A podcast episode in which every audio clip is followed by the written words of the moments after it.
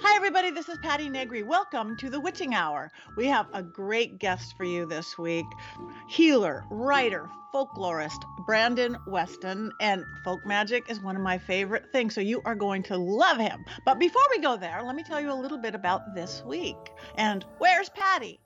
If you are listening to this on the week it first drops, which is the 29th, November 29th, you've probably just finished Thanksgiving if you're in America and you're all full and going, I need to go on a diet. So you're going to listen to last week's diet thing. But no, it's the holiday season. So, um, I hope you had a great Thanksgiving, whatever you chose to do. And this week, we're getting back into it. It is the holidays.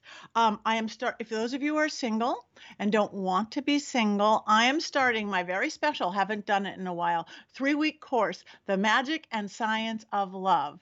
I do it with my young and spry 83 year old friend Merle Singer, who is a relationship miracle expert relationship miracle expert. I don't know what she is. She's she's been married to the same guy over 50 years happily, so she knows what she's doing. We have this class. It's kind of breakthrough training training meets witchcraft meets psychology and people who's like i never meet the right person i meet the wrong person or i don't meet anybody. We've got marriages out of it weddings engagements living together. So it's breakthrough if you're really tired of being single whether you're a man or you're a woman and whether you want a man or a woman it doesn't matter. Magic and science of love through my school uh, magicus university magicus.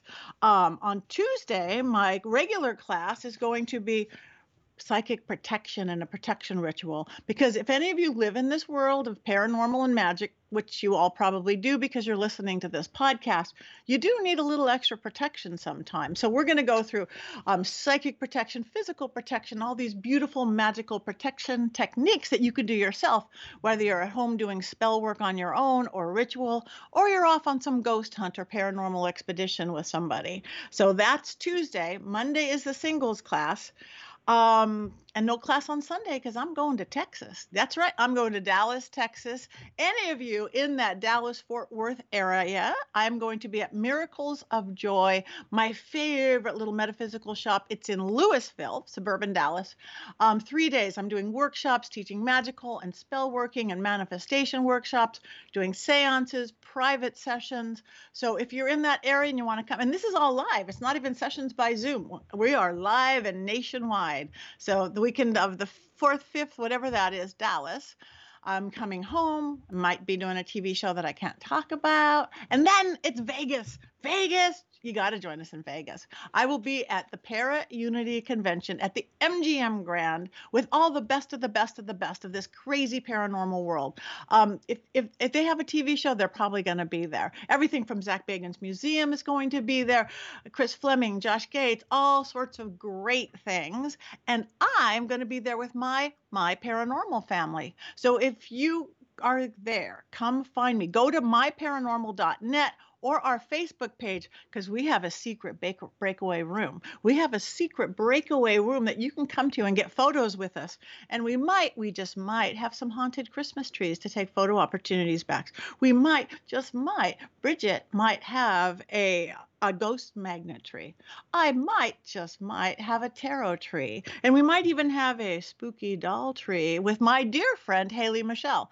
Speaking of Haley Michelle, you guys might know her as a paranormal princess. She's been doing some really fun things with our Scared and Alone on the My Paranormal, our Saturday nights. I just did my first one last week. I hope you saw it. It was really fun. It was really crazy. Well, Haley Michelle's been doing them. So she's flying out too and she is a doll. I just got to see her. We spent a day together getting kicked off the Queen Mary, getting kicked out of the Cecil Hotel, um, running around downtown Los Angeles, making lots of trouble because she's my new little sister from another lifetime. So come on down to Vegas, MGM Grand, Para Unity. Make sure you go to the myparanormal.net and come some come come meet, meet us in person and do all sorts of fun giveaways and trees and magic. So that's it for this week. That's where I am everywhere that I can tell you so far. Okay, guess what time it is? It's time for the Willow Report. She's being a very good dog this week, except that she's hiding. You're supposed to look at the camera, Willow. We got to get her in acting school. Her predecessor, Dora, was just naturally good at this. Some people need more lessons than that. But the big thing that we have to do now is that her new trainer said we have to take away two thirds of her toys. Two thirds. I mean, okay, she probably has 300 stuffed toys, literally, not even figuratively. But he said what we should do is take away two thirds of them, put them away. Oh, what are you doing? Put them away so that they're really special. And when you put them away, here's a treat for you or trick for you guys who have lots of it. Store them in a plastic bag with like beef jerky or something that smells really good. And so the toys are going to smell like this yummy thing when you do the switch off. So I don't know how long, a week, a month, next year, you switch the toys. And it's like they have a whole new set of toys that smell like really good stuff. So, but my big thing that we have to do this week is figure out how to take away two thirds of her toys because she's a little possessive. We have the regular toys she plays with. We have the toys that have to go into the pet hospital because she chewed them up and destroyed them.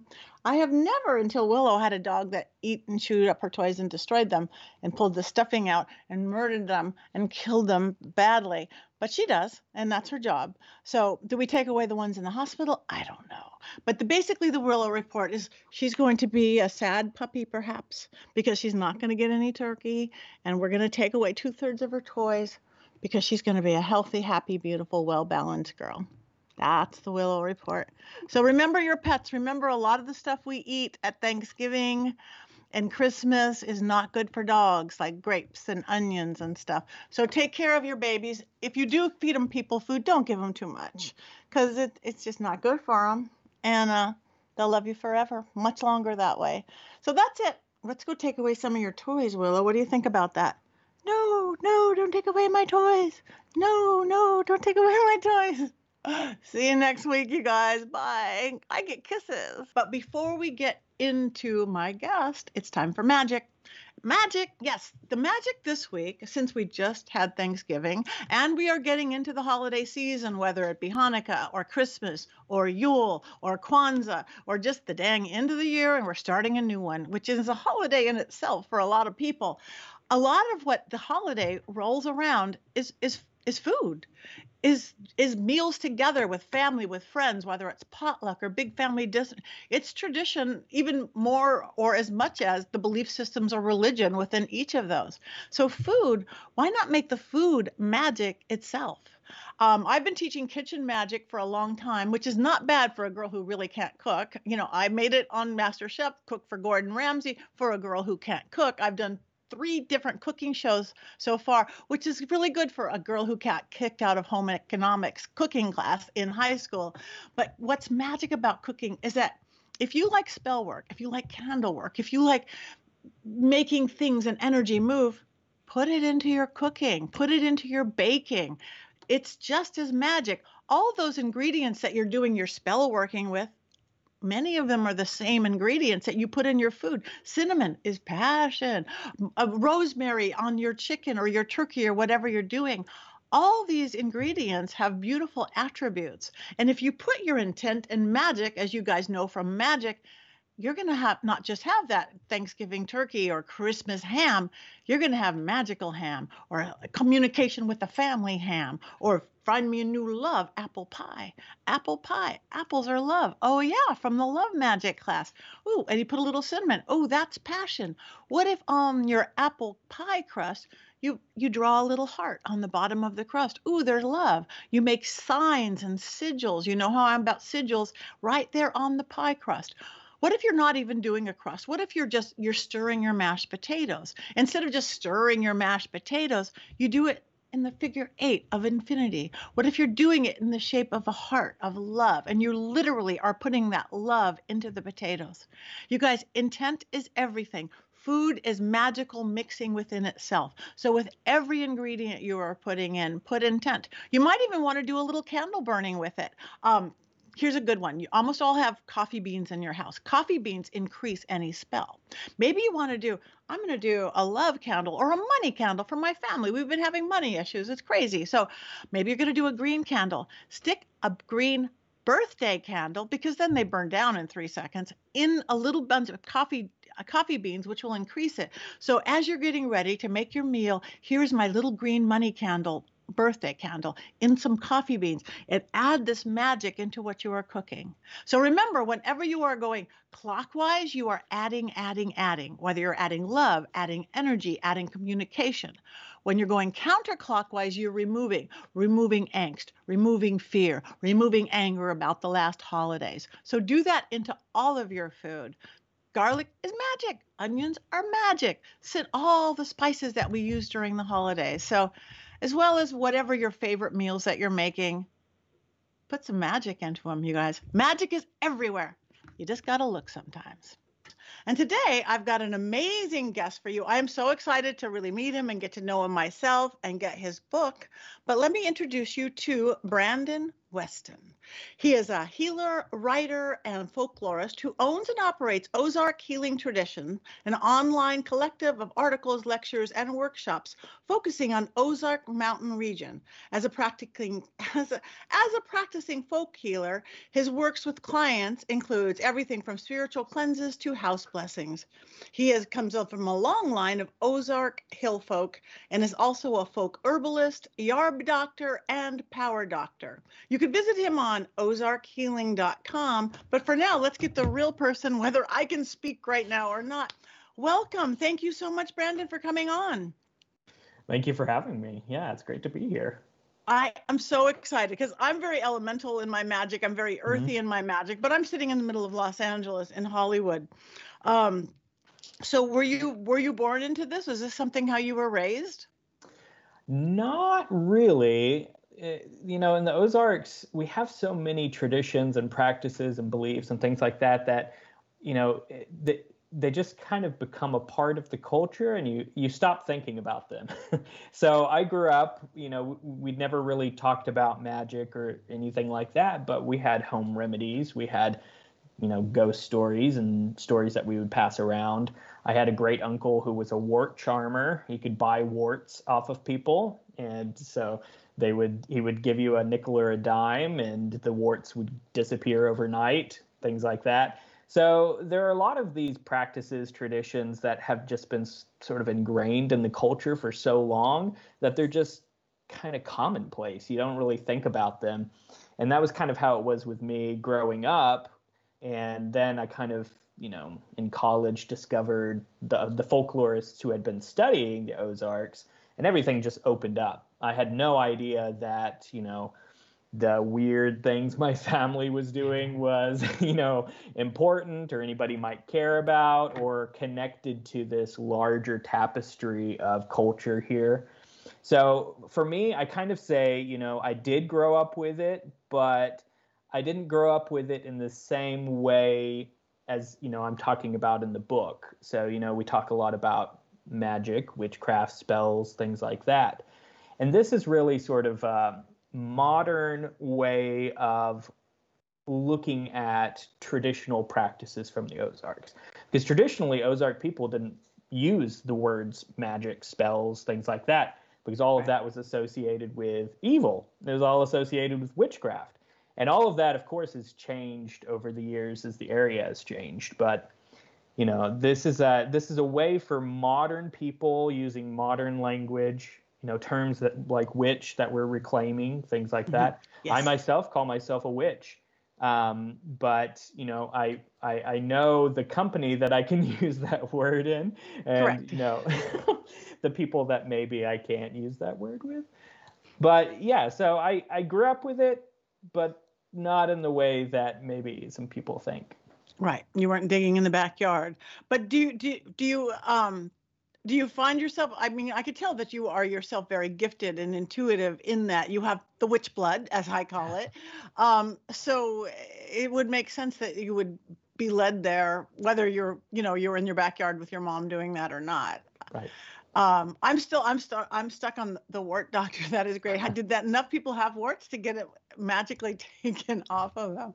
Well i mean you know used to my my grandparents generation great grandparents you know they they lived mostly rural lives on farms and things like that and if you know you're doing that sort of labor you get a lot of warts That's... so when we look at the the old ozarks we we can see that there are a lot of wart doctors. There are a lot of blood stoppers. So if you have a bleeding wound, they know how to magically stop the wound. There were a lot of sort of chills and fever doctors, burn doctors. So it was all sort of related to the maladies and the afflictions that people would have commonly had at the time. And it's interesting to look at how, even amongst traditional Ozark healers today, all of that stuff has kind of changed. You know, people are starting to incorporate things like depression, anxiety, all of this other stuff. Um, you know, soul loss, or mm-hmm. you know, all of these sort of spiritual problems. They're starting to work these more into their public life, whereas before, you know, he, traditional healers probably were healing in that way, but they were healing they were much more healing, you know, the the emergency stuff at the time. Right. Right. Well, in the moment, because they didn't have time for mental health care so much, probably. Sure. Yeah. Yeah. Um, so, so I love that the very separation. So, would a wart doctor uh, be separate from the fever doctor from the blood doctor, or did you have to have? So you just had your one specialty. That's. Well, there were there were generalists, and then there were also specialists. Generalists, um, there were several different names uh, things like yarb doctor and power doctor, which are some of the old terms that I'm trying to get started again. You don't really hear them much anymore. But a yarb doctor specifically worked with yarbs, and yarbs is a dialect word for herbs, for plants. So a yarb doctor was an herbalist.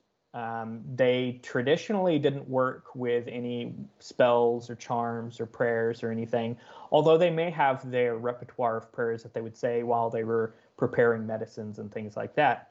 A power doctor, on the other hand, was the specialist in magical illnesses, cur- removing curses, hexes, things like that. They worked with talismans, amulets, charms, verbal charms, prayers, spells, all of this sort of magical stuff. And then you you also had specialists, and these were people that inherited maybe just one technique or one gift. So, for instance, the wart charmer, there were lots and lots and lots of different wart cures but there may be one individual in town who specialized in removing warts or you know blowing the fire out of burns as they say you know removing the the pain and the heat from a burn or stopping blood things like that and a lot of times these were things that were passed down through families and you know there's a there's a lot of different traditions surrounding passing the gift things like that um, so yeah you had specialists. Then you also had the generalists. Um, the Granny Woman is probably one of the more famous figures in Ozark folk tales and things like that. She was kind of an all-encompassing figure in the community. She was a midwife. She was an herbalist. She was a, a power doctor. Worked with prayers. Worked with charms and spells and things like that. And so she was really. Um, in a lot of communities, there was always this sort of matriarch granny woman yeah. figure. That's beautiful. And yes, we picture in the woods. And um, ex- excuse the barking. That is, uh, I got our five minute limit with my pup Willow, I guess. Um, so, what are some of the, I, again, and I like that you bring it into the modern world. Even my book, Old World Magic for the Modern World. And, you know, you don't have to go foraging for things so much. Um, and I like even that you talk about the healing power of plants and prayers. That's mm-hmm. how you enter the book. So, what are some of your favorite um, people are making a comeback into more natural mm-hmm. a lot of people into their medicines and their cures for things what are some of your favorite healing plants that people could work or herbs well two of my personal favorites and they have a long history in ozark folk magic and folk healing use um, is sassafras so uh, root beer used to be flavored with sassafras root. Uh, so you know if you smell sassafras root, you immediately get the sense of root beer because they you know they used to use it in it. Um, it's it's a really good healing plant. It's been used here for as a spring tonic um, for a long time. It you know one of those plants that we inherited from the indigenous people in Appalachia when Ozark people were still a part of that culture. Uh, so it's it's um, according to Ozark usage, it cleans the blood, which is a euphemism for it being a laxative, not mild laxative. Uh, it goes back to the humoral theory. So the, the the blood is connected to the liver and to the digestive system. So if you are able to cleanse or heal the digestive system in the liver, you are building your blood or you're strengthening your blood. So a lot of times people would take sassafras tea in the spring as a spring tonic to help tonify their liver and their digestive system and therefore their blood. It is an all-around just amazing plant. Medicinally, you can use the the root, the leaves, the twigs. Um, it's also got a lot of magical uses. It's a cleansing plant. It's associated with the element water. So you you never want to burn sassafras. There's a lot of taboos around burning it. The legend is that you if you burn sassafras wood in your fire, the sparks will catch your house on fire. So it's uh, this magical plant water, but not you know fire. But it, has been used in cleansing rituals. So people would make baths with it, and you know even if they weren't taking it internally as a cleansing plant, they would be taking it externally to wash away general illnesses, but also hexes, curses, anything that might be sticking to the body. My other favorite plant uh, is red cedar. It's actually not a cedar, it's a juniper. So it's Juniperus virginiana. And, you know, European people in America have had a long history with juniper, going back to Scottish Highlands, to German areas. So they would have already had this love of juniper as a cleansing plant. It's a good smoke plant. So if you are, you know, trying to get away from white sage, things like that, juniper is an amazing cleansing plant. And we have our native juniper here, red cedar. And so it, people would take it and they would use it as a fumigation for their house to help clear out negative energies, spirits. Um, they would also use it in baths, so external cleansing rituals, things like that. I always like to say that there is a holy trinity of plants in the Ozarks, and that's red cedar, sassafras, and tobacco, because these three plants traditionally and today have been used to cure anything from skin disorders, fevers, chills, all the way up to severe possession and haunting and all of that stuff. That is fabulous. So, where would one, and again, I understand tobacco has been used, and, and I love that you staying away from sage. I, I'm I try to stay away from too much sage. Sage, I think, has been overused and a little harsh for most things. What is your thoughts on sage? I would like your Ozark thoughts? Uh, I'm, you know, I'm a plant person, and so I'm all about responsibly harvesting plants. And I think that we're getting to the point where white sage is not being responsibly harvested. Um, and my thoughts on it are that you know there there are a ton of plants out there that have these cleansing properties and we can use plants that are in abundance so my favorite cleansing for smokes, uh, sort of mm-hmm. smudge alternatives, are juniper or red cedar if you have it. Also, um, going back to you know Western and Northern Euro- European origins, mugwort and wormwood are both fantastic cleansing plants, and they're so abundant and they're so easy to grow. So if you enjoy growing plants, you know mugwort and wormwood and yarrow and mullein, all of these sort of northern European plants are great cleansing plants. They're just as powerful as white sage. And I think, you know, pa- part of our work as, you know, being connected to that natural flow of magic is being stewards of the natural world. And so I'd, I, I have a problem with, uh, you know, people overusing plants taking until you know there's nothing left. We're you know as witches we're stewards of the world. We're stewards of the earth. And i think that the part of how we can fit into that role is by monitoring how we use plants where we get the plants from making sure that they're sustainably harvested and things like that Thank you for that. I agree wholeheartedly. And I have heard about the harvesting of the sage and everything. I really g- gave it up years ago. Um, and I use I use a lot of mugwort and wormwood and things like that myself. So where would some um like I've never used sassafras for anything. So where would I where would I get sassafras if I'm like I need some sassafras?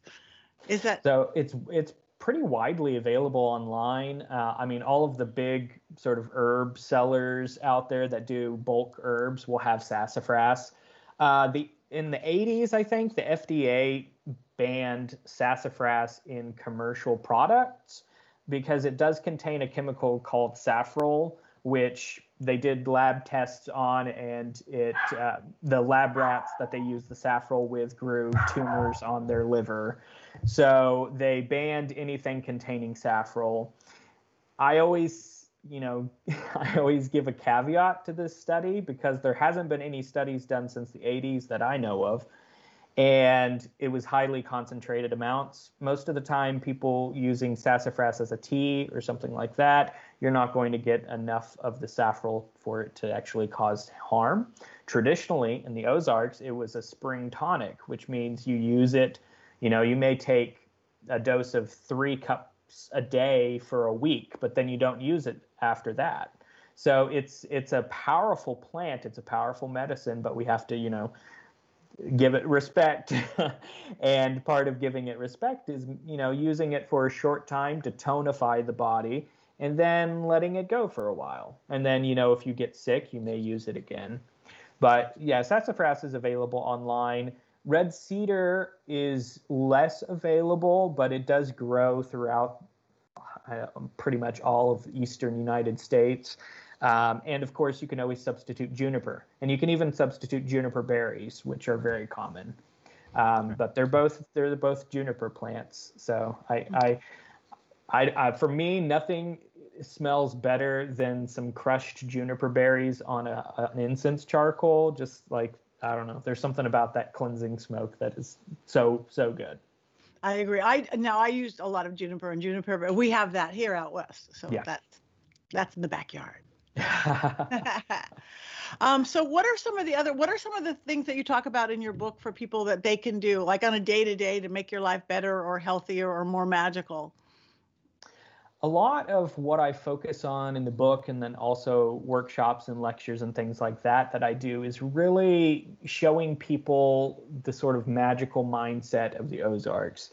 And we kind of have a unique approach to magic and spirituality in that traditionally people that have worked in this system have been incredibly poor. They've lived in the hills and hollers without a lot of external things. And so the practices reflect reflects that in that there aren't a lot of specialized tools that are used.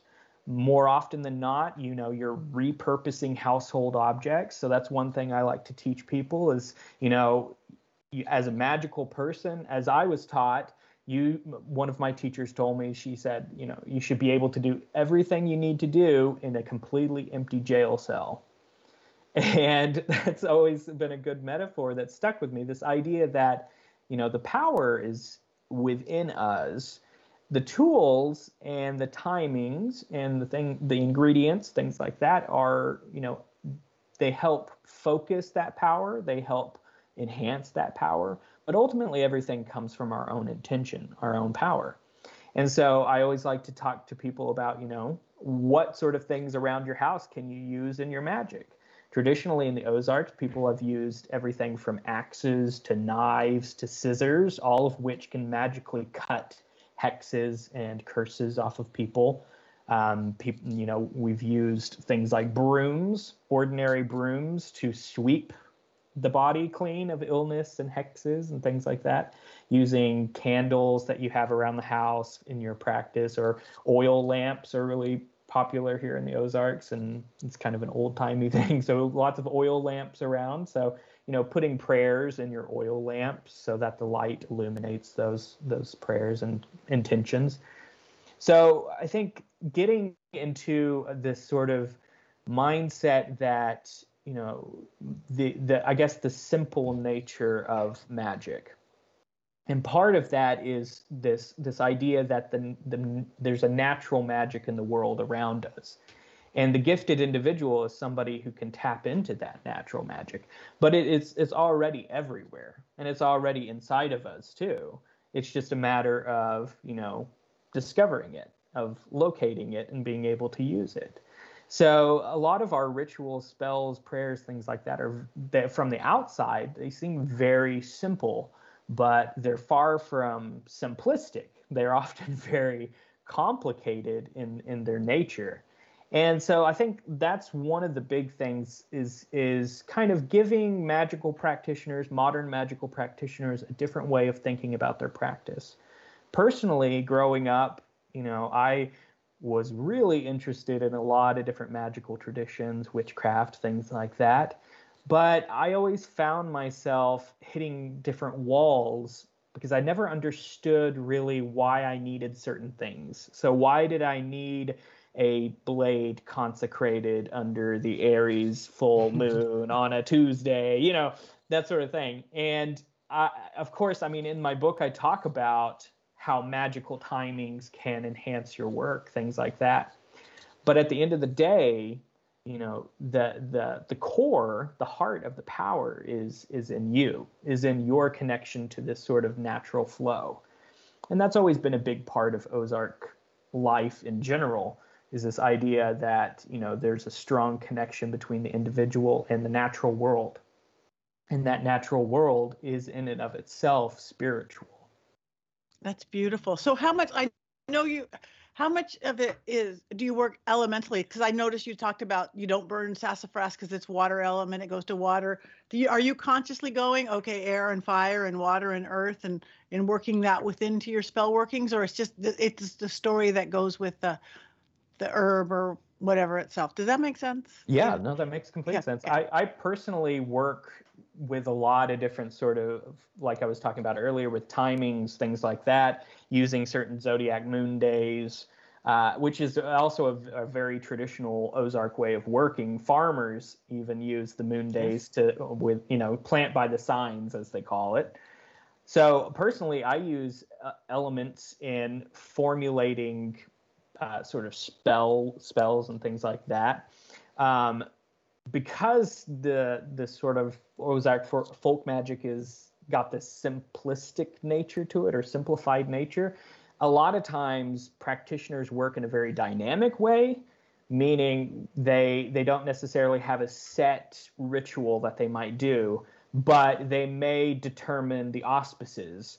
So they may read the signs or do a divination to determine what sort of elemental work needs to be done in that time. Normally, it works on a system of opposites. So, for instance, if you are diagnosing a person who has been cursed and you determine that the curse is in a part of the body that is associated with water or with a certain zodiac sign that is a water element, you may formulate a ritual that is the opposite of that. So you may do a ritual that involves fire or smoke or something like that. The idea is that whenever you're working against a certain influence, you don't want to use the same influence. So, for instance, when people are healing by the zodiac moon signs, you know, there's every part of the body corresponds to a certain zodiac sign. And so, for instance, if you have a fever, it's in the head, that's Aries. So you want to work opposite of that, which is Libra. And so, because Aries is fire, you might incorporate the Libra element, air, as a way of countering that influence. The idea being that if you work with the same element or the same zodiac sign, you're only building that. Right. You're you're adding fuel to the fire, so to speak. So yeah, I work with elemental properties a lot in formulating these these rituals, and that's another thing that I kind of want to try and teach people is the you know the idea that it's good to have certain rituals that you know by heart you know your intention is in it you you know you don't have to keep flipping to the page that sort of thing having those a part of your life are, is really good but it's also really important to be able to f- flow with the situation too. So, especially if you're working for clients, for other people, you know, being able to diagnose and formulate spells specifically for this person, that is powerful work. So that's a, you know, I go into that in the book, um, but I, I have lectures and things like that about it as well. My hope is that at some point in the future. I do have a book coming out next year. It's a spell book, the Ozark Mountain spell book. It's it's a grimoire of spells and rituals and all sorts of stuff. But I, I at, after that, I really want to do a sort of formulary spell book where I go into how to formulate based upon diagnosis. So, you know, what what zodiac signs you need to use to oppose certain forces, what elements you need to use to oppose certain forces, things like that. So that's that's one of those areas that I, I, I really nerd out on. um, one of my favorite things to do is formulate magical timings for people for for clients and things like that. So being able to determine the proper time of day, proper day of the week, zodiac moon sign, phase of the moon, down to you know this this perfect time period for doing pretty much any work. That is beautiful. And, and, I love everything is very elemental, elemental of this earth and of spirit there. Now, does, does Ozark Mountain Magic in itself get into deity at all? Do you work with God or gods? Um, or is it pretty much just what's in the plant, what's in the sun sign? I mean, Ozarkers have always had an interesting relationship with religion and spirituality. You know, we've been viewed as being very conservative for a long time. And in reality, that's probably only about 70 years old. You know, Oz- Ozarkers have been in the Ozarks since about 1810 or so. Um, up until about 1940, 1930, Ozarkers had spirituality, they had religion that they connected to, but it was much more it was much more simplified. It was um, you know folklorists have commented on the fact that Ozarkers outwardly were very religious but not prudish. So you have stories about farmers rolling naked on their fields as fertility rituals and things like that. So there's always been this kind of interesting relationship with spirituality. In general, you know, this natural magic in the world can be experienced in a lot of different ways there are uh, still a lot of traditional workers that connect to this idea of God, like a monotheistic God. Mm-hmm. Some connect to the idea of divinity and almost like pantheistic, sort of God in everything view. Um, and of course, now there are a, a lot of different views. Um, you know, I know uh, rural people who are, you know, pagans, neo pagans, druids. So there's yeah. a lot of different views. But traditionally, you know, the this magic in the world manifests in a lot of different ways, and one of the ways it manifests is in other otherworldly entities. So, you know, traditional people, church-going people, have also worked with the little people who are our fairies. Uh, so there's lots of traditions around healers and magical practitioners who have derived power or certain works from the other world from the world of not only you know spirits of the dead but spirits of the land um, and then of course our fairies. So i would say that the relationship with the spirit world has been um, overwhelmingly animistic rather than a sort of deity relationship in a lot of cases, the old stories and you know this approach to religion, it was that God was almost an animistic spirit in the world in and of itself. Yeah. That you know every plant contained a piece of God, things like that. And so it's it's interesting to bring that out uh, through the book and through the yeah. lectures and stuff because I think that you know there's been a lot of very stereotypical views of the Ozarks, like Appalachia as well, um, the sort of backward conservative sort of stuff. And I really like showing people that, you know, there's a lot more to the story than has been portrayed. Right. Yeah, people are. I love that. I'm liking this more and more and more because I don't like to get deity in my work, work with people and stuff because now you're going to clash with whatever their belief system. But people understand the magic in nature and herbs and roots and trees and even fairies. Yeah, and also ancestral spirits too. Ancestors yeah. have always been a really important part of Ozark culture. You know, people might just not refer to them as ancestors, but there's oh, I mean, even amongst very conservative people, there's this idea that the the other world, the world of spirits, is constantly present. Uh, so our, you know, ancestral spirits, Granny and Grandpa, are here watching over us as angels, you know, every day or whatever. But uh, the, this idea that the spirit world is always around us it's always present around us and we can we can work with that we can benefit from that and so i like to work with people you know a lot of the people i work with you know they they don't want to get into the religion thing and i don't either personally. Um, but that you know everybody is always excited about doing ancestor work because you know this is your bloodline. These are you know it doesn't matter what you necessarily believe in but you you have these loved ones who have passed on and they are willing to work with you or maybe add some magic power to your work things like that and, and so that's a way for i've found that's a way to sort of get into the spiritual side of magic without you know bringing up the diversity of religion I love that. Ah, I can't wait to get this book. So in in this work, so if we're going Ozark folk magic, Ozark, it's it is what it is. You're out there and you're doing the work. You don't necessarily have here's your altar, or you do, or you don't, or um, is that part well, of it, or that's kept separate? Uh, so a personal altar, or like? Well, yeah. Do you have a personal altar? Do you have your healing altar? Do you again? We're staying away from deity. We're staying away yeah. from all of that. Yeah. So uh, w- what I like to have in my home, I, I like I said with the ancestors, I always like to have an ancestor area in my home, and I always like to have something outside to honor the land spirits, because mm-hmm. so I mean Ozarkers, we have a very you know tumultuous relationship with the land here because we we are settlers, we're colonizers here.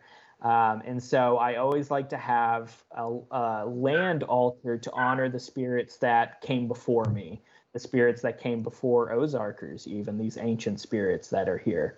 So, yeah, those are two things that I always like to have. And those are things that I always encourage my students to have too. So, you know, setting up an ancestor altar is automatically going to connect you to a lot of different important important ideas within magical traditions. So the idea of having a patron or an ally, these otherworldly spirits that can sort of help filter out certain energies while you're learning your process, while you're getting started. So having an ancestor altar and also having an altar or an area outside for the, the land spirits. And normally I I always like feeding the animals, so I feed the birds, I feed the squirrels, things like that, as an extension of the land. So feeding them and they're, you know, feeding the spirits along with it. So those are the two things that are really important to me. I have a, a room where I do my work with clients, things like that, but you know, it's pretty simple um, because I, I, the way I work is in this sort of simplified way. I don't have a lot of specialized items. And the items that I do have that are specialized are all sort of nature based. So in the Ozarks, magical practitioners and healers have traditionally always been drawn to auspicious natural things. So, for instance, uh, hagstones or hole stones um, are, you know, people will string them up for good luck. I use them in my practice. Uh, also, hole roots. So, roots that form natural holes are used in a lot of different rituals and things like that. So these sort of weird natural things um, are figure into a, a, lot of Ozark folk work. So I keep those around, and those are probably the only specialized things I have, apart from you know a few things that people have given to me. But um, I, I obviously don't discourage you know more complicated work or anything like that. Um, there's times where my work becomes a little bit more complicated depending on the situation. Um, Ozark folk magic is all about going with the flow. and if the flow is taking you in a more ritualized, you know, complicated way, then go. See, you know, see where it's taking you. I think that's one of the big things that surprises people when they've read the book or they hear me talk or anything is this idea, you know, that it's so laid back and yeah, it really is because it's this idea that you don't need to complicate things, really. you know, it's just uh, it's about connecting to something that's already there. You don't have to find it. It's it's already there. You just have to recognize it.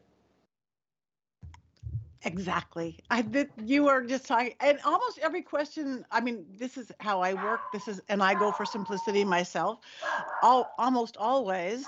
And again, excuse my dog in the background. Okay. She's. She's possessed. Um, not really. I have to stop saying that. Um, I am so fascinated. I have so many questions. You are so intuitive. Every question I had, you answered it before I asked it. You would go right into. I, would go, "What is the yard?" Thinking I'm going to ask, and you would say right into it. So, um, so I can mute myself for a second. I have so many questions. So you'll have to come back as we're looking at time. Will you come back another time? Yeah, absolutely. And teach us more magic. I, so, I mean, I could, I could talk all day about this. So yeah, I, uh, I this has been uh, an area. I mean, obviously a passion project of mine. It's it's a part of my heritage, things like that. But my main goal with all of this has been revitalizing a culture that has been sort of forgotten for a, a quite a while. And so I'm always excited to talk about it, and I would love to come back. Okay, so you are coming back. So for right now, people uh, tell them about your book, tell them where they can find you and work with you, um, social media. Where can people find Brandon? Yeah, so I have a book out uh, from Llewellyn Worldwide, Ozark Folk Magic, Plants, Prayers, and Healing. And uh, it came out in January. I have another book coming out next summer, um, the Ozark Mountain Spell Book. It's going to be a book of rituals, recipes, spells, basically everything that I couldn't put into the first book because of space. Uh, so it's going to be a really good companion guide. Uh, for more information about me, you can go to ozarkhealing.com. That's my main website. Any virtual lectures, in person workshops, or anything that I do, I'll post on the website. But I also have a Facebook page, Ozark Healing Traditions, and an Instagram at Ozark Healing Traditions, and a Twitter, Ozark Healing. And I post uh, on uh, workshops and everything across my social media platform. I do have a, a, workshop coming up in December. It's going to be the last one for the year. It's a virtual lecture, and it's going to be about uh, Ozark Bible magic. So using the Bible as a spell book, that sort of thing. Oh, that's fascinating. Okay, and they'll find that on your social media, on your website. Yep. Well, I'm excited to get the book. I'm excited to try your magic. I love your energy. I uh, now next I'm going to go to the Ozarks for the first time, somewhere in there. Um, so thank you, everyone. Check them out. Brandon Weston, Ozark Magic everywhere. So thank you so much for being part of the Witching Hour. Thank you.